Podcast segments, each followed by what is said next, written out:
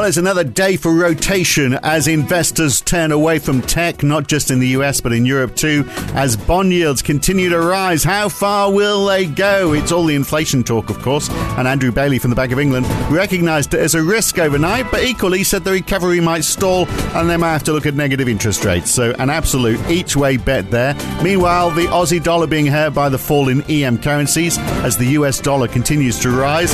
It's Tuesday, the 9th of March, 2021. It's the morning call from NAB. Good morning. Well, US stocks are back preparing for a post-pandemic world. The Dow is up 1.9%, but the Nasdaq down 0.3% and the S&P 500 almost 1% up. Big gains in Europe as well. The Euro Stoxx 50 up 2.5%, the DAX is up 3.3%, the FTSE 100 up 1.3% and small movements in bond yields, but they are still heading up. 3 basis points on 10-year treasuries up to 1.6%, a new pandemic high. But Australian government 10-year yields, well, they've been falling down 6 basis basis points, but they did reach 1.82% yesterday. They are still, of course, at levels that we have not seen since April 2019. And the US dollar is up a third of 1% on the DXY. It's up half a percent on the Japanese yen. The euro is down half a percent. The pound sort of holding its own. The Aussie dollar is down about 0.2%. And oil has switched direction. It's down 1.7% for WTI and Brent. And Rodrigo uh, Catril is here today, senior FX strategist at NAB in Sydney. People will be listening to us, by the way, Rodrigo, because we will not be talking about Harry and Meghan. You do realize that. So, apart from that brief mention, so instead, people are here. Uh, they don't care about what we're talking about. They just don't want to hear about the royal family. But but we're going to tell them about this rotation out of tech stocks it's going into banks and miners, not just in the US. We're also seeing this happening in Europe overnight. Yes, morning, Phil. That's certainly the case. And, and I suppose it's also interesting to note that uh, Europe and the US have opened uh, on a positive move. And as you say, that rotation sort of theme very much evident against the backdrop where Asia and China is, is struggling, and particularly the equity market in China as well. So certainly the, the rotation stock with materials, industrials, and financials leading the charge there. Um, and, and evident as, as, you know, as, you know, bond yields rise and the curve steepen, that tends to, to you know, favor banks, for instance. Uh, but also it tends to hurt those sort of mm. growth stocks that tend to have all those earnings that out in the future sometime will happen. And now you've got to discount them at a much higher rate. So, so, so we've seen the likes of, you know, IT or NASDAQ in particular hurting uh, quite a bit at the open of the week. Yeah, well, maybe in Europe, though, the stocks haven't been, you know, quite as overvalued as potentially we've seen in the NASDAQ because the Nasdaq has got below twelve thousand eight hundred. It was high, was almost fourteen thousand one hundred uh, in uh, in mid February. So that's an eight percent drop since then.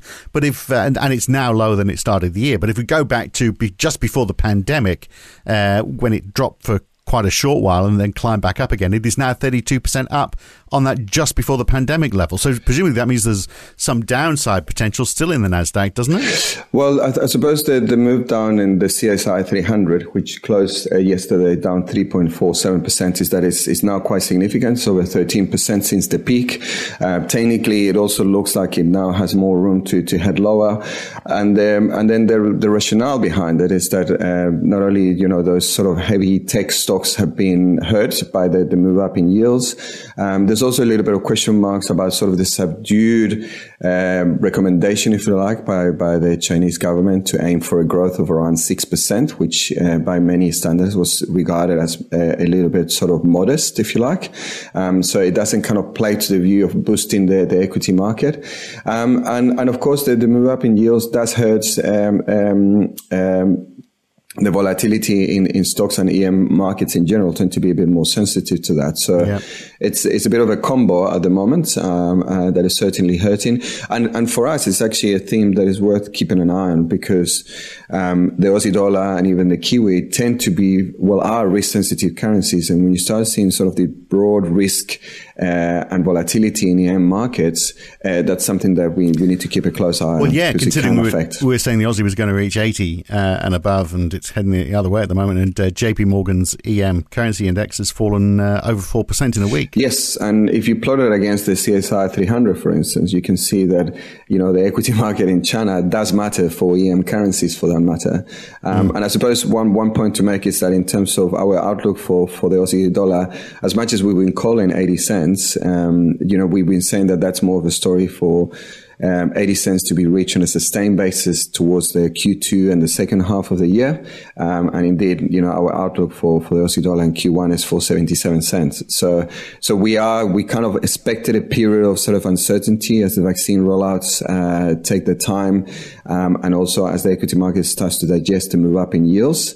Um, but certainly it's, it's, a theme to, to keep an eye on because it can sort of become a broader theme, uh, and certainly uh, hurt the, the Aussie dollar a little bit more than we, we might expect. Right. But were you expecting this rise in yields? It seems to have taken everyone uh, a little bit uh, by surprise, doesn't it? I mean, 1.6% the rate for 10 year uh, treasuries now. It, uh, could it get up to 2%, do you think? I mean, uh, you know, now we've got this, we know the stimulus package is going to be $1.9 trillion. Uh, so that's $1.9 trillion in an economy that, you know, arguably is already well on the road to recovery. Yes, uh, I suppose our rate strategies have had this theme of higher, longer dated core yields and, and steepening curves for, for quite quite a few months now. Um, but uh, admittedly, the, the, the speed of the of the rise in, in ten year treasury yields has has taken the market and ourselves by surprise. Um, the rate strategists think that um, given the, the magnitude and length of, of, of the, the rise in treasury yields, um, the, a period of consolidation seems reasonable. Um, uh, arguably, uh, you know, the, the sort of the 1.9 trillion is, is been a non sort of story for quite some time. So, uh, treasury yields should be reflecting, um, that, that sort of, uh, increasing stimulus uh, and in issuance uh, in, in the price. Um, our sense is that where the next sort of kick for uh, core yields in particular will be as and when you start seeing uh, inflation numbers actually print those numbers that we all expect will come. You know, there's a lot of talk about mm. the base effects, a lot of talk about the supply chain blocks that is pushing prices up, and also now all this pent up demand that will be released as and when the economies reopen. So it's, it's a massive combo that plays to the view that at least temporarily yeah. you will see inflation rising, and and and, well, and, that, and that, that will be the challenge it, for core yields, I think. Yeah, and is it is it going to be sustainable? Which is actually the point that Andrew Bailey from the Bank of England was making today. I mean, it sounds like uh, he's moved a little bit. He's shifted because all the, all the central banks have been saying, no, no, no, it's it's, it's not happening. Inflation, there's nothing to worry about here. Move along, nothing to see, uh, and arguing that we need it to be sustainable before we we do anything. And uh, Andrew Bailey was saying that, but also moving perhaps a bit into the middle because he he did say that increasingly the risks are two sided. Either the economy could be slow to recover uh, and negative interest rates would then be a possibility, or inflation might emerge and they might have to put up interest rates. So, how about that? I mean, normally you get two economists and they have different opinions. Here, you've got an economist who's got two opinions and he's only one person. That's uh, yes. uh, that's taking it to a whole new level. Yeah, no, I think I think that that's actually probably one of the interesting remarks in, in the sense that now he's talking about this sort of more balanced risk Whereas mm. for quite some time, you know, the Bank of England has been talking about the big risk that, you know, we might have to see negative rates in, in, in the UK. Now it's kind of, well, it actually could be other way.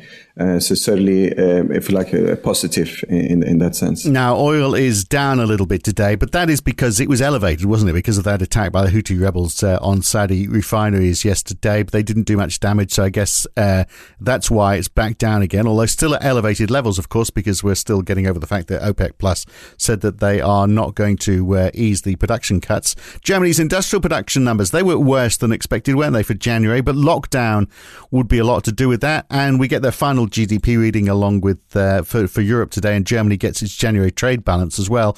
Uh, I guess you know the most significant news though is going to be the, the the vaccine rollout in Europe, which is going slow, but they're trying to pick it up. Yes, um, in terms of the data releases, we don't really expect much of reaction to that. And I suppose the big news overnight has been those statements coming from, from Germany that they expect to pump up and increase the rollout of vaccines significantly. And uh, I had to read it twice when they said they're actually aiming for 10 million by the, by the end of March. Um, that, of course, uh, that's 10 million per week. So that, that is, of course, largely uh, assuming that uh, the vaccine uh, producers will, will, will deliver on their promises and also that other vaccines will be accepted as part of the European um, uh, sort of uh, approval, if you like, which Johnson and Johnson is expected to be announced uh, very shortly as well. So, so that's certainly positive news, and it's probably one thing very important to to to, to highlight, particularly when you think about currencies. With the euro has been sort of underperforming, and, and part of the reasons why it has been underperforming is because of this view that Europe is very slow in terms of the vaccine rollout compared to what we've seen in the UK and the US. So if if the Germans are right in terms of how quickly they're going to deliver the, the vaccines, then that, that may well potentially give a boost to the euro uh, as we get head into Q2 as well. Yeah, that is going some, isn't it? That's about one and a half million a day. That's uh, yeah. You could do Australia in a couple of weeks if you, if you could hit that rate. I don't think that's going to happen. Look, the uh, the NAB business survey today for February and uh, weekly confidence reading as well, and the ANZ business survey is out in New Zealand uh, as well today. I Don't know if you've got anything to say on all of those, and we've got a few numbers out of Japan as well. The yen, incidentally, uh, has been losing quite a lot to the to the US dollar, hasn't it, the last couple of weeks? Yes, I think that the yen is the the the perfect example of how yield curve control works. Um, um, you know, the, the, Bank of Japan has a implemented a policy for quite some time now. And as we've seen core yields rise, and in particular US Treasury yields rise, Japanese yens have been lagging behind significantly. Um, and that's proven to be the perfect recipe for, for, for dollar yen to, to move higher and higher and higher. And, and it's been an impressive move. Uh, we were trading, you know, around the 105, 106 area, and now we're testing 109, which is, is a pretty significant move, uh, and particularly bearing in mind how other currencies have been moving. Um, or have been resilient, if you like, against the US dollar. So um, it's it's certainly uh, probably uh, including ourselves is, is surprised uh, surprised us of how big and, and, and, strong that move has been, and also brings into focus the importance of the Bank of Japan's uh, policy review, which will come now in March, and and it will also talk about it make a decision about that yield curve control target, which will be important for, for the currency. Right. And the, and the data we get from Japan today?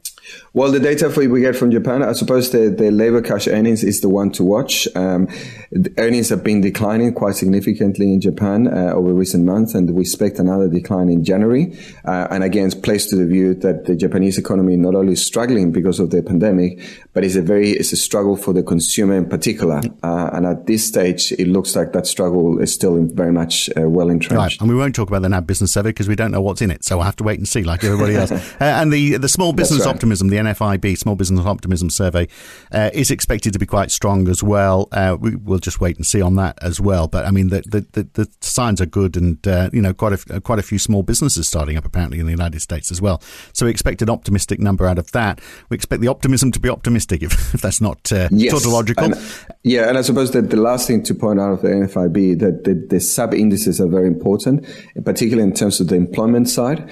Um, there's a lot of, as you say, optimism in terms of a job and, and also how hard it will be to, to to get those jobs.